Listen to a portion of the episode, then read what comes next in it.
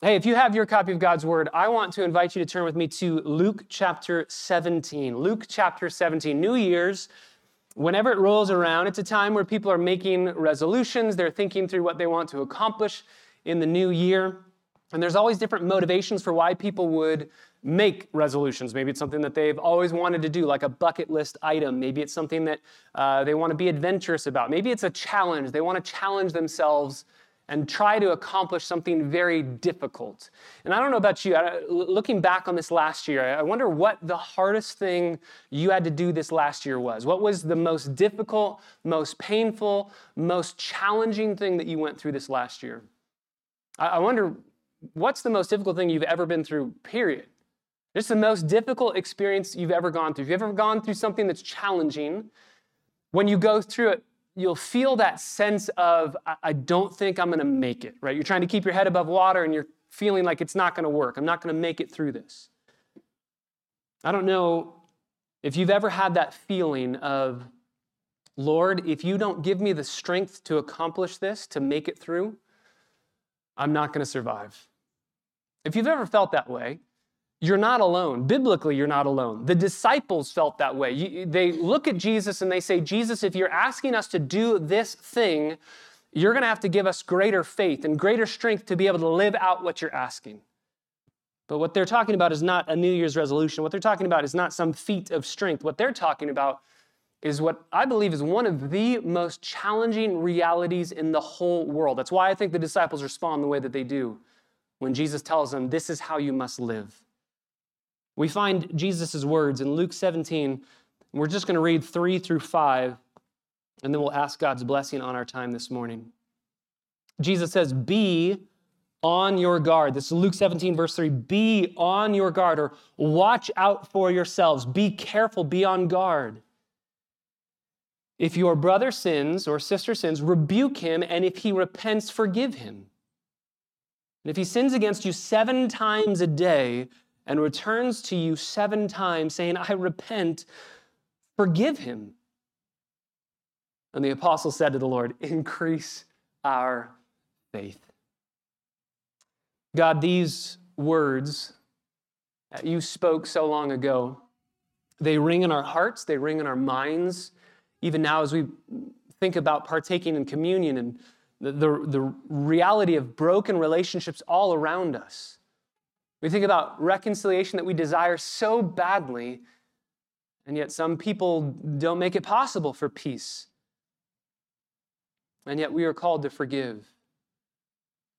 Father, I'm, th- I'm so grateful for this church family. It's one of the most loving, unified, gracious group of people that I've ever been a part of, and I'm so grateful for your peace that connects all of us, unifies all of us, but even in such a loving church, such a loving environment, I know that all of us have some form of a struggle with regard to forgiveness, with regard to bitterness or resentment.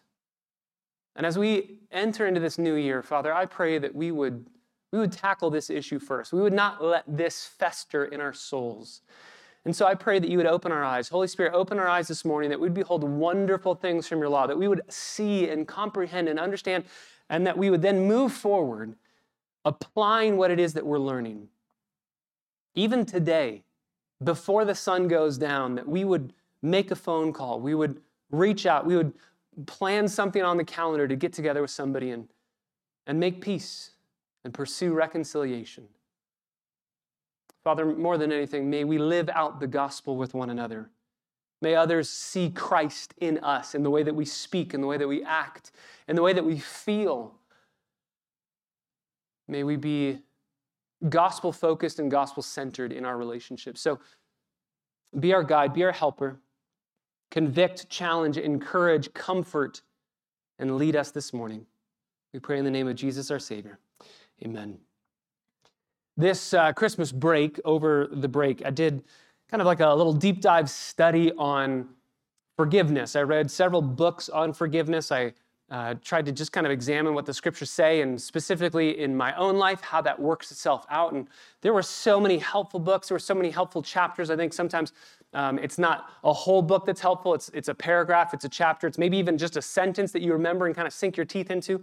There was one chapter in one book in particular, there's a book by Tim Keller called Forgiveness. Uh, it was very helpful on just the application. He, he did a deep dive into this verse. And so I really want to, to use some of the things that he said in that chapter. And I would encourage you to go read that specific chapter uh, in that book uh, on Luke 17. Very, very helpful. And so he did one thing. I, I want to zoom in on one thing when we get there, but I want to do three things this morning I want to look at this text, number one, and just ask, what do we see in this text? Just make observations about it. Secondly, I want us to ask practical ways that we can apply this text to our lives today. And then thirdly, I want to see the motivation and the resources for applying this in our lives, how we are to live this out in this very moment. So, first, let's look at the text together. Let's just observe, let's walk through it briefly. It's a very short section, especially for what we've been covering in the book of Daniel, where we're getting chapters at a time. It's a very short section, very small uh, couple of verses, but they're so full with truth that is very, very convicting. Jesus starts by saying, Be on your guard. If your brother sins, rebuke him. So notice, number one, we're talking about brother or sister, right? We're talking about family of God. These people are in the family of God. Brother or sister, if they sin, rebuke them. You go to them. You don't leave it. You go to them. You confront them. You tell them. You show them. This is similar to what Matthew 18 tells us. You go to them. Dale Ralph Davis says, rebuking means that you have the courage to confront the offender and not gossip to your neighbor about them. So, rebuking is the opposite of gossip. Instead of telling others about the offense, you go tell them about the offense. You go speak to them. And Jesus says, if he sins against you seven times a day and returns seven times and says, I repent, you forgive him. So, Jesus is saying this is a common experience. Seven times in a day, it's happening frequently, it's often. Again, Dale Ralph Davis says, for Jesus' disciples, Forgiveness is not to be a unique occurrence, but an ongoing practice. Our problem with Jesus' words here are that we are often too spineless to rebuke and too resentful to forgive. But Jesus requires of us both courage to rebuke and compassion to forgive. The Christian life, as usual, demands both guts and goodness. In this segment, Jesus is assuming that the church is a sinful people folks who need to practice rebuking, repenting, and forgiving. So he says, if your brother sins, rebuke him, and if he repents, you forgive him. And if it keeps on going time and time again, even seven times in a day, you, you go to him, you, if he repents, you forgive him, you speak to him out of love, and you reconcile. Notice it's not an option. It's not an option. If you want to forgive, you forgive. No, it's a command. You have to forgive. And we struggle with this because we feel when there is an offense done to us, when we are harboring resentment about that offense, we end up feeling superior to that other person. That's why it's hard to forgive. It's hard to take that offense away because we are the wronged ones. We have that sense of, I am superior to you. You hurt me. You bow to me. I'm above you. And that's why Jesus says, look at his opening statement, verse 3 Be on your guard. My Bible says, be on your guard. Some of your translations might say, watch out for yourselves. It's very interesting that he says that. Be aware of yourself when he's talking about somebody else doing the sinning. Somebody else has sinned, and Jesus says that's when you need to be most on guard about yourself. It seems counterintuitive. When somebody wrongs us, we tend to focus on them and pay great attention to them but Jesus is saying here when somebody does wrong to you, that's when you need to be looking out for yourself, looking to your own heart. Why is this the case? Turn to Hebrews chapter 12. Hebrews chapter 12 tells us why it is so imperative that we look out for ourselves when we've been wronged by somebody. Hebrews chapter 12, verse 14. The author of Hebrews says, Pursue peace with all men and the sanctification without which no one will see the Lord, seeing to it that no one falls short of the grace of God, that no root of bitterness springs up, causing trouble, and by it many would be defiled. Many would be defiled. The author of Hebrews says there is a possibility that a root of bitterness would grow in your heart and spring up and defile you. a root of bitterness. That's such a perfect picture.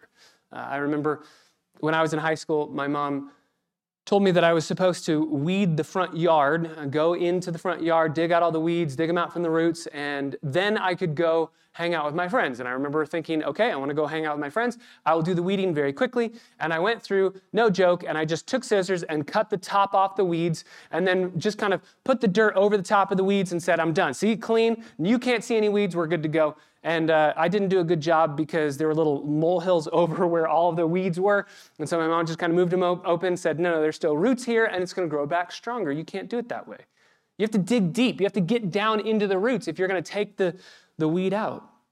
And if you leave the roots, it doesn't just grow back, it grows back stronger. So the author of Hebrews says if you don't deal with the resentment and the bitterness in your heart, it's going to grow roots in your heart. It's going to make its way down deep into your soul and cling on to you. And it's going to change you. Now, believing the best about us, I don't think that we intentionally try to grow roots of bitterness in our heart. I don't think we say, let's, let's fuel the bitterness. I want to be a bitter person. I don't think that we intentionally do that. So, my question is how do the roots begin? How do the roots of bitterness start? I think there's many answers to that. But I think one answer is when the offense happens, I think it's really hard to admit how angry we really are. When the offense happens, when we're hurt, I think we want to, for whatever motivation it might be, maybe we want to think that we're better than that, that we aren't easily offended, that we have thick skin. I don't know what it might be, but I think we tend to feel, yes, you hurt me, but I'm not really that mad. And we don't really sit in that moment and stare at our own, hearts and figure out, no, no, no, I was really hurt and I am really angry. And I think because of that, if we don't see the anger that's growing in our hearts, then it starts to take root. It turns into bitterness. And that bitterness can then sometimes surprisingly lash out. I don't know if you've ever been in a relationship where that's happened. Somebody's hurt you, and you try to just kind of say, mm, no big deal. It wasn't that bad. And you try to uh, just assume we're going to just let love cover this and move on, and you don't really deal with how angry you really are, how hurt you really are. And then all of a sudden, something happens. They say something, and you just lash out.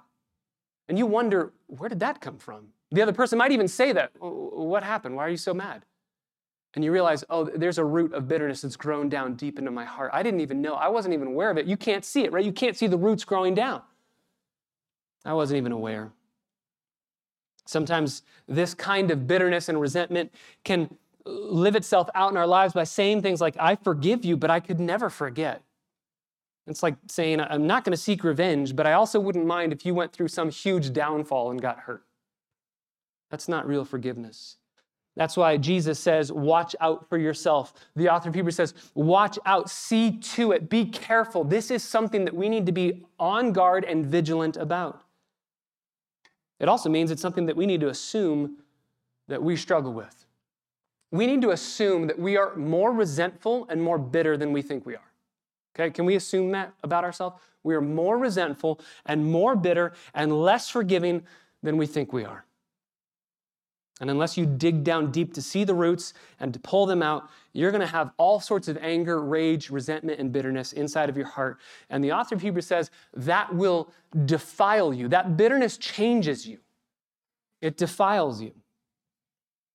Very interesting. The word wrath, our English word wrath, comes from uh, an Anglo Saxon word that the same root word as the root word for wreath. So wrath and wreath come from the same uh, root word meaning when you are wrathful, you know, a wreath is all twisted up. You're twisted up with anger when you're wrathful. Wrath twists you out of shape.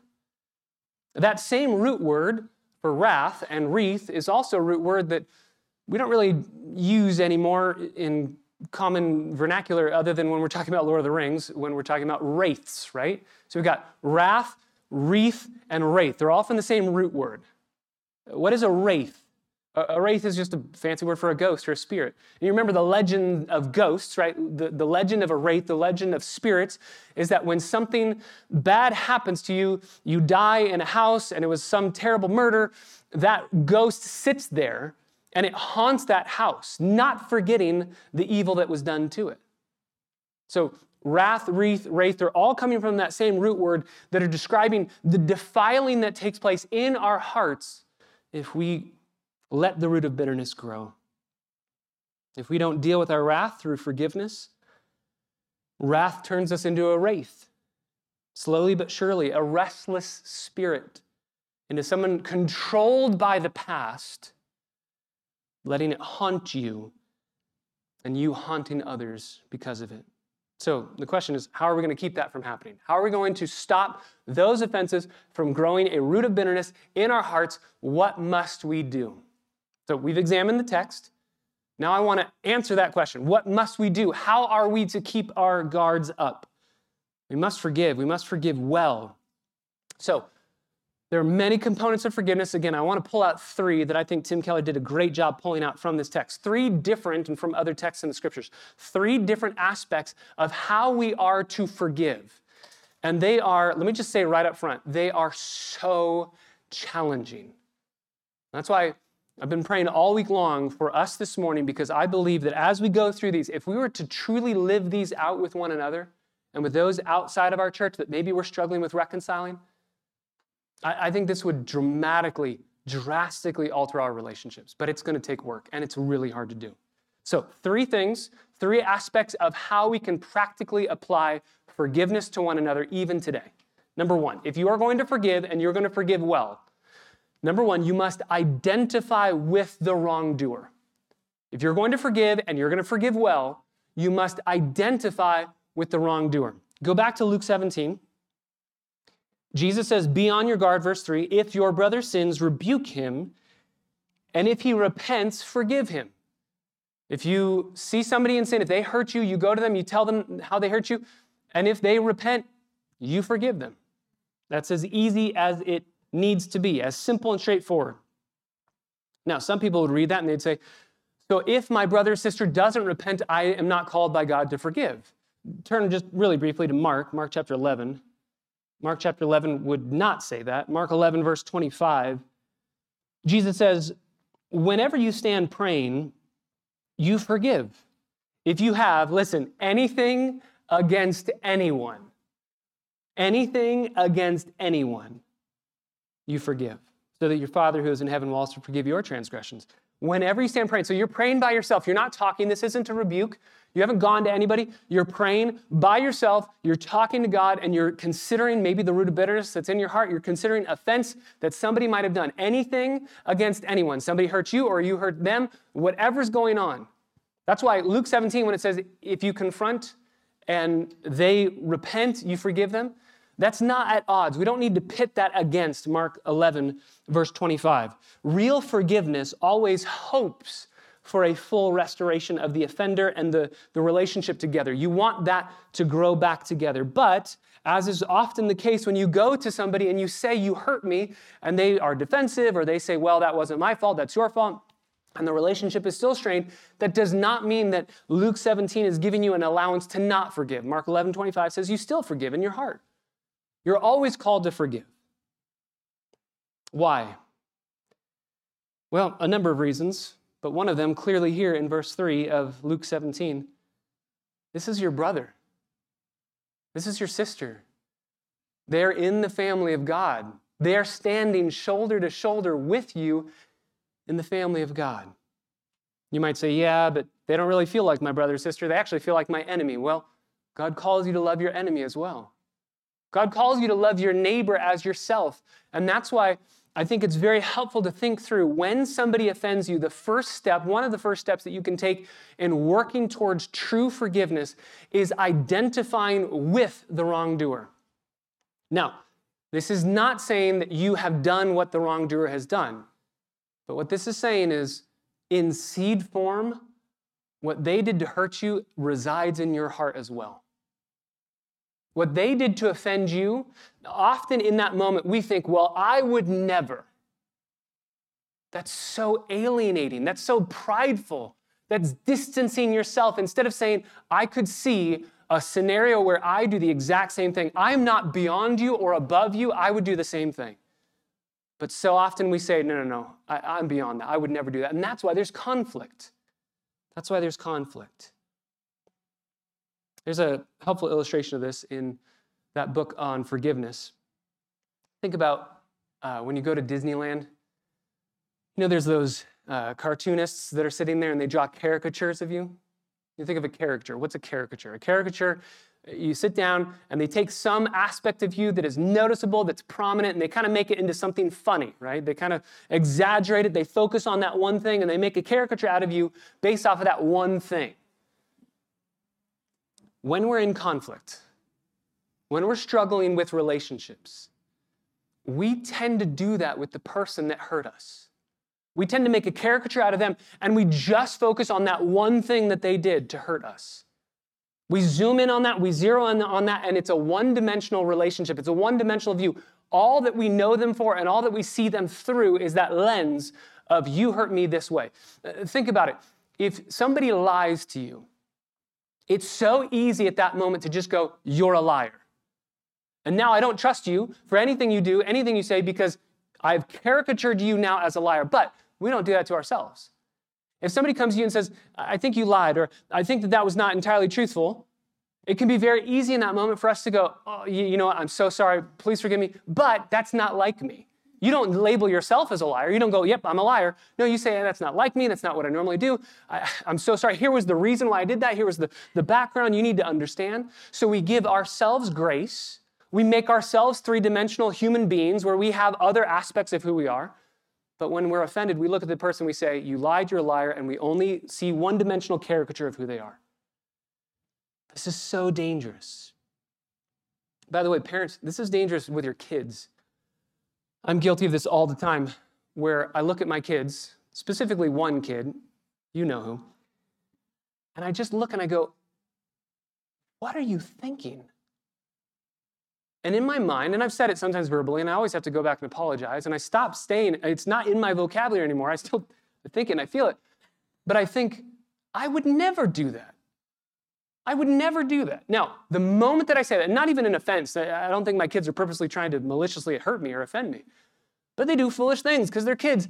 And when they do, if I look at them and I have this disdainful superiority complex over them of, I would never do that.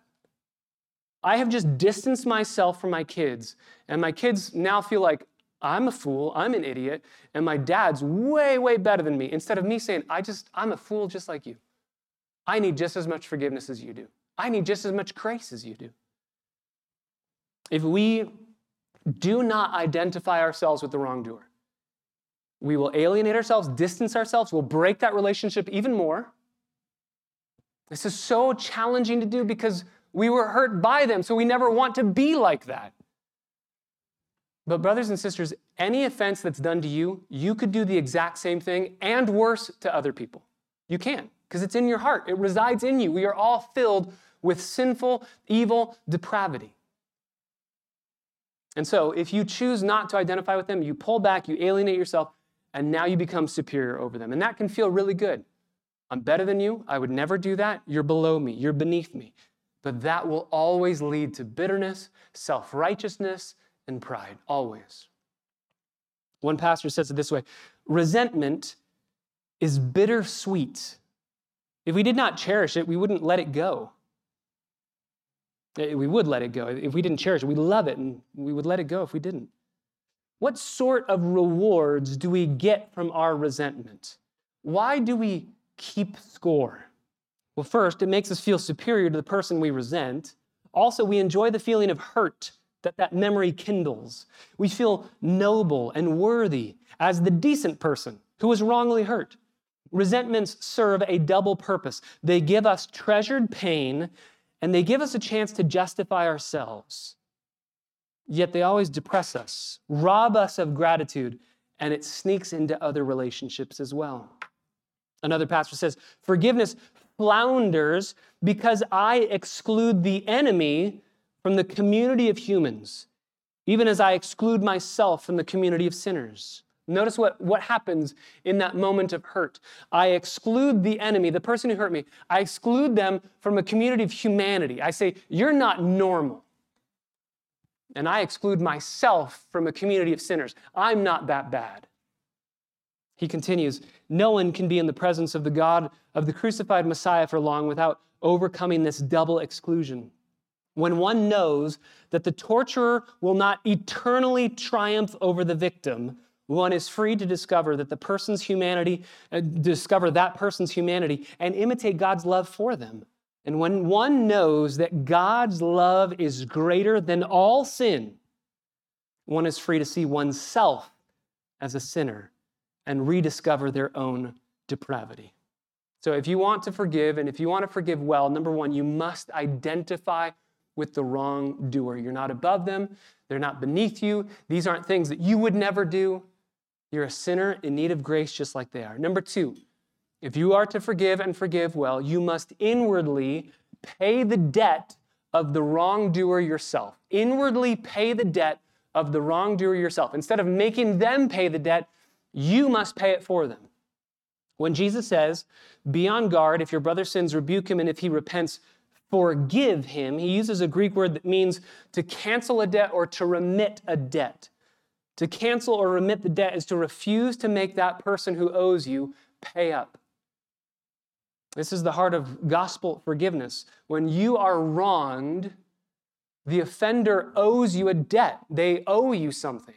Just think about it. If you come over to my house, which you're all welcome to come over to my house after church today, if you come over to my house, we're hanging out, and you break a window, first of all, it won't damage my house too much if you've seen my house. Secondly, if you break a window and you come to me and you say, I am so sorry, please forgive me, I'll say, Of course I forgive you. Of course. But forgiveness has happened. We walk away. I harbor no bitterness against you. You're, you're good to go. But I've still got a broken window. I still have to pay for the broken window. Somebody has to pay. There's always a cost when wrong done, wrongdoing is done. There's always a cost. And that cost will fall on someone. Either you choose to pay for it, make restitution, you can do it, or I can say, don't worry, I'll pay for it. Now, that's a silly example, but dive deep into hurt that somebody has caused, something that's not a physical broken window, but damage emotionally, they can't repair that damage that they've done. So you need to be able to inwardly, in your heart, say, I will not take revenge. I refuse to fight against you, but instead I will pay the debt for you. Turn to Romans chapter 12. Uh, Romans chapter 12 is helpful in this regard because Paul tells us one of the reasons why we don't have to fight for our own uh, offense to, to be overcome. We don't have to fight for ourselves. We can absorb the cost and don't have to settle the score. Romans chapter 12, beginning in verse 17. Never pay back evil for evil to anyone, respecting what is good in the sight of all men. If possible, so far as it depends on you, be at peace with all men. Never take your own revenge, beloved. Instead, leave room for the wrath of God because it's written, Vengeance is mine. I will repay, says the Lord. If your enemy is hungry, feed him. If he's thirsty, give him a drink. For in doing so, you will heap burning coals on his head. Don't become overcome evil. Don't be overcome by evil, but overcome that evil with good. So you don't have to settle the score. You don't have to get even with the other person. If you are sinned against, if somebody hurts you, the second aspect of forgiveness is you must pay that debt inwardly. You must say, I will not demand payment from you. Now, I need to be clear here. This does not mean that you cannot pursue justice. This does not mean forgiveness and justice are not at odds. Justice and forgiveness, our culture will say, are completely against each other. That's why we live in a cancel culture. If you've done something wrong, the way that we fix it is we get even with you by canceling you. And we can look at that as the church, look at the culture and say, that's so wrong, that's so not gospel. But, brothers and sisters, the church struggles with this as well. Maybe not in a cancel culture way, but in the exact opposite. We say, as a church, when abuse has happened, when there's been wrong that's been done in churches, so many churches have said to the victims, you know what, if you're going to forgive, we're not going to demand justice from this individual. So forgive in your heart and let's move on as if nothing happened. That's true forgiveness. Brothers and sisters, that's not forgiveness. Forgiveness and justice are not at odds. There have been so many cases of this, just even in the recent couple of years, where there's abuse and there's cover up in the church. Time and time again, this happens. No justice is done because the leaders of the church tell the victims that true forgiveness is to move on without addressing it. That's not justice. That's not true forgiveness. Forgiveness does not mean foregoing justice. And this is one of the reasons why I wanted to do the deep dive on forgiveness this Christmas break. To realize this, that this is so counterintuitive to what we tend to think, especially in the church. In reality, if you do not forgive first, you cannot actually have true justice. Here's why. If you don't forgive in your heart before you go to the person to seek out justice, then you will be going to the person with bitterness and anger in your heart. You'll be lashing out at them. You'll be trying to control them. You'll be trying to seek revenge. And that will be met with two things. Number one, two wrongs don't make a right, so it's sinful to do that. But number two, they will feel that. Instead of forgiveness coming to them, they will feel anger, they will become defensive, and you've just lost that person, there's no hope for reconciliation. You can't have justice without forgiveness. Forgiveness is not the opposite of seeking justice. Actually, forgiveness is the prerequisite for it. You forgive in your heart, you say, I harbor nothing against you and then you go and you seek to help that person live differently. You don't just turn a blind eye and say, I'm moving on. Forgiveness is inwardly giving up the desire to get even. You're giving the offender, you're paying their debts, you're giving them a gift that they do not deserve. You're voluntarily bringing suffering upon yourself in order to bring about greater good for them. This is a high cost to pay. But ironically, it's an even greater cost to live out bitterness in your heart, to stay bitter and angry. And the high cost of forgiveness, the benefits of that far outweigh whatever it would cost you. Forgiveness is like buying an expensive gift. Maybe you did this uh, over Christmas. Maybe you bought someone an expensive gift on a credit card. Dave Ramsey wouldn't approve. Um, but maybe you bought a very expensive gift on a credit card. You swipe the card, when you give the person the gift, that's a transaction. One time, here's the gift. That's like forgiveness. I, I choose to forgive. I've given you something very expensive. I've given you something that cost me a lot. And then our relationship has this one time judicial, I have forgiven you, but now I go forward, and just like a credit card, I'm making payments to pay it down. Now I'm going forward, absorbing the hurt. It pops up in our minds, it pops up in our hearts of the hurt that they cause, and we keep on paying it down. We keep on paying it down. We keep on paying it down. Forgiveness is so hard, it's supernatural. You can't do it naturally. Forgiveness is not, here's some common misunderstandings of forgiveness. Forgiveness is not excusing the sin, just eliminating it. If you eliminate the need for forgiveness, there's no forgiveness possible. If you say, no, nothing ever happened, just excuse it away. No, no, you need to call sin sin. Forgiveness is not denying that wrongdoing was done. Again, if you don't call sin sin, then there's no need for forgiveness. So you cannot forgive unless you say, there was hurt, there was sin, and I forgive. Forgiveness is not just refraining from actively pursuing revenge. Some people say, again, I, I forgive, but I'm not going to forget. That's paramount to saying, I'm not going to try to kill you, but I'll treat you as if you were dead. That's not forgiveness. Do you ever wish bad on someone who's hurt you? Someone hurts you, you wish bad on them, you tell them, I forgive you, but you wish bad in your heart towards them. That's this. That's just saying, I'm not going to actively seek revenge, but I pray to God that He does that and that I can be there to watch it because I still don't like you.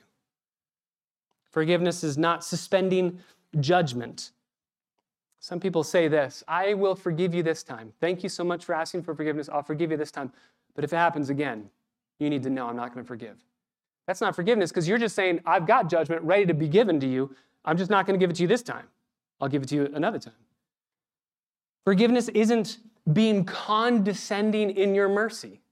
Forgiveness isn't saying, I forgive you, but in reality, what you're saying is, I'm so glad I'm not like you, right? I'm so glad I don't do those things. And you're such a sorry, pathetic person that you need forgiveness for that thing because I would never do anything like that. Forgiveness is not abandoning justice. Tim Keller says, quote, justice is calling the wrongdoer to admit the sin to God and to the wronged and to bear whatever penalty either God's law or human law requires. Justice is pursued for God's sake, for other potential victims' sake, and even for the perpetrator's sake. It's never loving to allow someone to go on sinning in a grievous way, as Galatians 6:1 says. People tend to either seek personal revenge in the belief that that's justice, or not seek any justice at all. One is vindictiveness, and the other cowardice. So forgiveness is not saying, you know, I'm going to abandon trying to find justice for this. Forgiveness is also not granting immediate trust. Sometimes people think that forgiveness means you immediately resume that relationship with the wrongdoer at the level that you had before the wrong was done. But until there are deeds appropriate to repentance, then it would be foolishness to trust that person. And in all honesty, sometimes you enable their sin by just going right back to the way things were. Again, Tim Keller says, quote, infamously many churches have fully restored molesters to places of trust and authority because they say that this is what forgiveness entails. But Jesus did not automatically restore Peter without a well-known and thorough process in John 21. You remember that. Do you love me? Feed my sheep. Do you love me? Feed my sheep. Do you love me? Feed my sheep. Trust must be restored, but the speed at which this occurs depends on the response of the offender to correction. So if you are to forgive, number one, you have to look at that person that hurt you and identify yourself with them. You're in the boat with them. They're your brother, they're your sister, and you're no better than they are, and you need just as much grace as they do. So you put yourself in their shoes and you identify with them. Secondly, you inwardly pay the debt. You don't excuse the sin, you don't abandon justice, you don't just say nothing ever happened, you don't deny it. No, you, you seek forgiveness in your heart, pay the debt, wear the hurt, and then you move forward in love. And that leads to number three. A third way that we are to forgive. We must will good for the wrongdoer. We must will good in our hearts, willing and desiring good for the wrongdoer. This is kind of a test. If you've identified with the wrongdoer and you've begun the process of inwardly paying down the debt, then you're freed to just will good for them. You love them, you want good to happen to them. We can do this in a couple different ways. One way is to remember that the enemy is not the person, the enemy is the sin that they committed. By the way, um, married couples, this is really helpful in marriage. Don't look at the other person as your enemy. The sin that they're struggling with is your enemy. But you guys are on the same team. Hold hands, you're on the same team, and fight your enemy, which is sin. The other person isn't the enemy. Don't fight them. Same thing in interpersonal relationships. We're on the same team, we're not each other's enemies. Sin is the enemy. So fight the sin and don't fight the person. But a second way we practically will good for the other person, that we, we desire good for them, is pray for them. Pray for them. Instead of being vengeful and making the situation all about you or being withdrawn, which again is making the situation all about you, pray for that person. Give that hurt to God. Say, God, you need to help me with this. If you resent them on the inside, but you stay courteous to them on the outside, that's not genuine forgiveness. You're not willing good for them in your heart. That's just playing a game. That's being fake. You're called to forgive on the inside so that then you can speak truth in love on the outside. And prayer is so helpful in this. This is what Jesus did. Remember, Jesus uh, told us to do this. Matthew 5, verse 44 pray for your enemies. And then he showed us how to do that on the cross. You remember, as he's being crucified, he cries out, Father, forgive them. They don't even know what they're doing.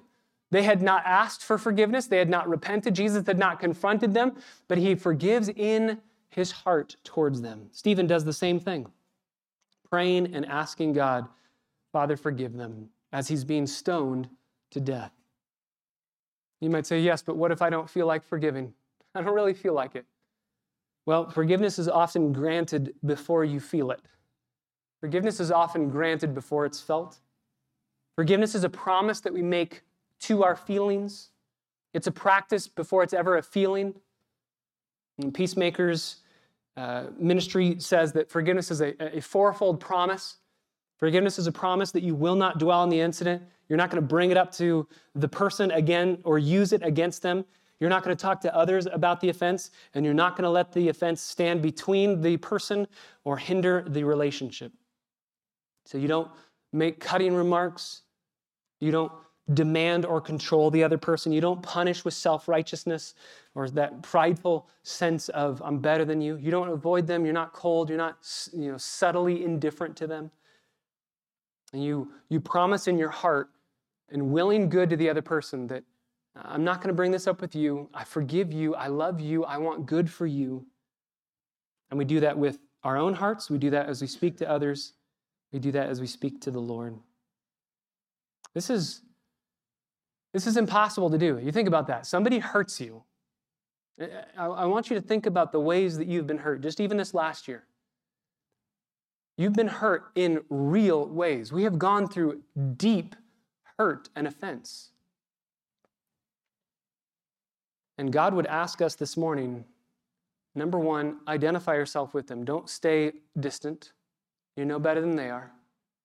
Number two, you need to pay the debt down in your heart now. You need to pay for them. Number three, you need to will good for them. You need to ask the Lord to, to bless them, to do good to them. That's why the disciples say, in response to Jesus saying these things, that's why they say increase our faith. We can't do that. There's no, you're asking us to do that? There's no way we can do that. Leon Morris sums it up well when he says Jesus' answer turns them from the thought of a less and more about faith to that of faith's genuineness. If there is real faith, then effects will follow. It's not so much great faith in God that's required, rather, faith in a great God. That's why he goes into the mustard seed analogy. He goes into, no, you just need a little bit of faith. You don't need greater faith. You need a tiny bit of faith that's rooted in me. So we've looked at the text. We've looked at some practical ways that we can live this out, three ways that we can live out forgiveness. And now I just want to ask the question when forgiveness seems impossible, what are the resources that we have around us, within us, that God has given to us to be able to forgive the way God demands? I want to give you two of them. First, we already looked at it. Romans chapter 12, verse 9. God is a perfect judge. One of the ways that you can forgive from your heart fully towards the other person is God is a greater judge than you are. That's why Paul says, Leave room for the wrath of God. Vengeance is mine. I will repay. Brothers and sisters, no one is getting away with anything. No one is getting away with anything. Often in our relationships, we feel like someone's getting away with it. That's why I need to let other people know. That's why I need to bring uh, the revenge here because you're getting away with it. Hey, they might get away with it their entire life. They will not get away with it in the afterlife. And either their sin is thrown on Christ at the cross, just like yours was, or they will experience hell for all of eternity under the just punishment that God would give. So, forgiveness may seem impossible, but when you realize, you know what, I don't need to be the judge, jury, and executioner here, God's a greater judge than I am, you can give it to Him. But secondly, and this is where I want to land in our time this morning, we have the resources to forgive like this because we've been forgiven like this. Turn to Matthew 18. You know this passage, you're familiar with this passage. Matthew 18, very similar passage to uh, Luke 17. Verse 21, Peter comes up to Jesus after Jesus had just said, when you know your brother sins against you, go show him his fault. Go tell him, go confront and try to restore and reconcile. And if they hear you, you won your brother. And if they haven't, you're going to go through these processes that we would call church discipline. And Peter, verse 21, Matthew 18, verse 21, Peter comes up and says, Lord, how often shall I, uh, my brother sin against me, and I forgive him? Do I do this up to seven times? And I think Peter's probably thinking that's a high number. Like I should probably only have to forgive once, maybe twice, maybe three if I'm a really good guy. But seven times, no way. I think Peter is expecting Jesus' response to be, no, that's overkill, just three. Jesus says to him, verse 22, I do not say to you up to seven times, but up to 70 times seven. He just says, just keep going, just keep forgiving. And then he gives the parable that you know. For this reason, the kingdom of heaven may be compared to a king who wished to settle accounts with his slaves. When he had begun to settle them, one who owed him 10,000 talents was brought to him. 10,000 talents. A talent is the largest amount of currency that you could have back then. And 10,000 is a common way to express uh, an infinite number. It'd be like us saying a bajillion, right? That's not an actual number, but we're trying to say this is an uh, incomprehensible number. So this is a number that this man could never repay. But he doesn't have the means to repay. Of course he doesn't. Verse 25. So his Lord commands him to be sold along with his wife and children, all that he had, and repayment be made. And the slave fell to the ground, was prostrating himself before him, saying, Have patience with me. I will repay everything. And feeling compassion, the Lord of that slave released him and forgave him the debt. But that slave went out and found one of his fellow slaves so we've got king to slave relationship, now we've got slave to slave relationship. He owed him 100 denarii. 100 denarii. A denarii is a day's wage. That's 100 days of working, a little over three months, right? This is, this is not a bajillion dollars, but it's also not nothing. It's not nothing. It's not pennies. And the man seizes him and begins to choke him, saying, Pay back what you owe. So his fellow slave fell to the ground, was pleading with him, saying, Have patience with me, I will pay everything. Uh, literally the same words that the man had said to the king. He should have heard those words ringing in his ears. But verse 30, he was unwilling and went and threw him in prison until he should pay back what was owed. So when his fellow slaves saw what had happened, they were deeply grieved. They came and they reported to the king all that had happened. And summoning him, the king said to him, You wicked slave, I forgave you all that debt because you pleaded with me. Should you not also have had mercy on your fellow slave in the same way that I had mercy on you? And his Lord, moved with anger, handed him over to the torturers until he should repay all that was owed. My heavenly Father will also do the same to you if each one does not forgive his brother from your heart. Now, there's a lot here. I mean, this is a sermon in and of itself. But I just want to highlight the resource that we have in being able to forgive others. When you feel like I could never forgive them, remember how impossible it was that Jesus would ever forgive you. Jesus never exacted payment for the debt that you owe against him. Instead, he paid the debt himself with his own life. So, what right do we have to exact payment from others, demand payment from others? If God has so lavished us with the riches of his love, he's given us his love, then we have been given the riches to be able to give love to others. Think about it. At the cross, what God does for us is not only remove the debt that we owe and pay it in full, it is finished at the cross, but He also lavishes His love upon us. He, he puts uh, the, the dollar bills of His love into our pockets so that we become billionaires of God's love. We've been lavished the love of God upon us so that we have a bajillion dollars of God's love. So think about this in relationships. If you have $5 to your name, five bucks in your pocket, that's all you've got. You're walking down the street, going to buy a meal with the last $5 you have, and somebody robs you and they take the $5, that's catastrophic. You have lost all of your money. But if you have a bajillion dollars and somebody takes five bucks, you can go, take it. I, I don't need it, take it. You can talk to them. You can say, hey, you shouldn't steal, but I can give you money. I have money. As believers, we don't have $5 of spiritual resources in our pockets. We have an infinite supply of spiritual resources given to us. So, people around us should not be able to ruin us, bankrupt, bankrupt us, or rob us of our wealth in Christ. If you ever find yourself struggling to forgive, there's a lot of things going on, but one of them is you're not clinging to the resources of God's love and seeing how much He's forgiven you that you have all the resources needed to forgive others. Nobody can outsteal the wealth that you have in God's love. So, we've seen the text, Luke 17. We've seen three ways we can practically apply what forgiveness looks like in our lives. We've seen the motivation, the resources. We, we can't go demand payment from others and not pay it ourselves when we've been forgiven by God, a greater debt than anyone. And just think about every single human being and all of the offenses that you will ever receive in your entire life. All of the offenses from every single person that will offend you in your entire life. Add them all up, put them on the scales, on the balancing scales on one side, and put one of your sins against God on the other side. And it outweighs all of it, throws all of those off. And God says, I'll forgive all of your sin.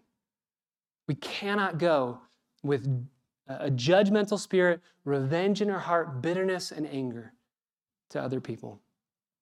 So I just want to ask you this question Who is there in your life that you have not forgiven the way that God's called you to forgive? Who is there in your life that you might still be harboring bitterness and resentment toward? Is there anyone you need to talk to today? Who can you talk to today and say, I've still been bitter, I've still been struggling, I've still been angry? And we're going into a new year, and I don't want, it's what I emailed our church. Life is too short to have these relationships that are broken beyond repair. Again, if, it's possible with you, be at peace with them. There are some people that will not make it possible for peace. But we should be peacemakers as much as it's possible with us. Brothers and sisters, I don't want, if there's anybody here in our church family that struggles, eh, you're struggling with, with bitterness, with lack of forgiveness, I don't want that to happen here. I don't want it to happen in your families, in your friendships, work relationships. Who is it that the Lord would maybe be impressing upon your heart even now? I have to begin by doing these three things. I have not been identifying with them myself. I've been standing away from them. I've been looking down on them, and I need to stop doing that. I haven't inwardly paid the debt. I'm still demanding things from them. I'm not willing good for them at all. I'm hoping the worst for them. May the Lord convict us challenge us, comfort us, encourage us, and lead us in the everlasting way. Ordinarily, this process is slow, methodical, arduous, difficult, challenging, painful, but sometimes it's instant. Maybe even this morning, it will be instant for some of you to say, I'm done. I don't want to be bitter anymore. I'm done being angry. I'm done being resentful. I'm done. so, as we wrap up, I want to just read a story that is probably familiar to many of you. Corrie ten Boom, a Dutch Christian whose family hid Jews and helped them escape during the Nazi occupation of Netherlands in World War II, told a story uh, in her book The Hiding Place, 1972, um, about everything that transpired. Her and her sister, Betsy, were caught and taken to Ravensbrück concentration camp. Betsy died. Corrie ten Boom survived. When she got out in 1947, Corrie went to Germany on a speaking tour, telling people about her story, her testimony, and the gospel. At one of those meetings, she said to the audience that through Jesus Christ, God has thrown all of our sins into the bottom of the sea. At the end of the meeting, while people were leaving, she saw a man walking toward her whom she recognized. She says this quote, This man had been a guard at Ravensbrück concentration camp, where we were sent. It came back with a rush. The huge room with its harsh overhead lights, the pathetic pile of dresses and shoes in the center of the floor, the shame of walking naked past this man. I could see my sister's frail form ahead of me, ribs sharp beneath the parchment of her skin. Oh, Betsy, how thin you were. I remembered the leather crop swinging from his belt. And now he was in front of me, hand thrust out. The man said, A, fr- a fine message, Fräulein. How good it is to know that, as you said, all of our sins are at the bottom of the sea. Though he did not recognize Corrie as having been one of the prisoners, he was asking this woman for confirmation that his sins committed at that concentration camp could be forgiven, with his hand outstretched to shake hers. It was the first time she had met any of her former captors, and so, as Corrie says it, quote, the woman herself, who had just given a speech about God's forgiveness, was keeping her hand in her pocket. She couldn't do it. She couldn't reach out and shake this man's hand. He then told her that he had been a guard at Ravensbrück and that he had turned to Christ afterward and had sought forgiveness for, quote, all the cruel things that I did there. But this didn't help Corrie at all. She says this I stood there, I, whose sins had to be forgiven every day, but I couldn't forgive him. Betsy had died in that place. Could he erase her slow, terrible death just simply by asking? She stood there, his hand thrust out, her hand unmoving, but Corrie remembered what she knew about Christian forgiveness, Christ's forgiveness. She knew she had to do it. She'd seen many people post World War II who were not forgiving. And as she said, through their bitterness, remained invalids. So she knew that, quote, forgiveness was not an emotion, but rather an act of the will, So she prayed, Jesus, help me. I can lift my hand, I can do that much. She describes the account quote, and so woodenly and mechanically, I thrust my hand into the one stretched out to me. And as I did, an incredible thing took place. A current started in my shoulder, raced down my arm, sprang into our joined hands, and then this healing warmth seemed to flood my whole being, bringing tears to my eyes. I forgive you, brother, I cried with all of my heart. I had never known God's love so intensely as I did then. Uh, there's a danger in the story because we might think, well, that's how it's always going to be when I forgive. And that's why I say forgiveness is usually slow, methodical, arduous, painful. But sometimes it's like this. She ends the story by saying this quote, I wish I could say that merciful and charitable thoughts just naturally flowed from me from then on, but they didn't. If there's one thing I've learned at 80 years of age, it's that I can't store up good feelings and behavior. I can only draw them fresh from God each day. So let's draw fresh from God, feasting on Him. Let's draw mercy, grace. Let's go back to that fountain where we were forgiven and take that forgiveness and let it flow from us to others this morning. Father, we thank you so much for your word, for a new year where we can think deeply, soberly about relationships and really ask you to work in our hearts to repair where there's been damage, to reconcile, to help us to restore. God, may your spirit convict, even as we sing, and as we prepare our hearts now to partake of communion, which reminds us of the forgiveness that we have in Christ. May we feast on you in such a way where living water would flow up in us to spill over. That we would plead with others to run to the bread of life, where we have been forgiven and where we can turn and forgive others. Thank you for your amazing love. May we live in it this day. May we remember the good of the gospel right now as we partake of the Lord's Supper. And then may we go from here motivated, freshly aware of the sin that's in our heart, motivated to go be forgiving and may forgiveness be a word that would just kind of reign over us this year as an umbrella word, that everything we do would be lived out of a heart of compassion and forgiveness. We love you and we pray it in your name. Amen.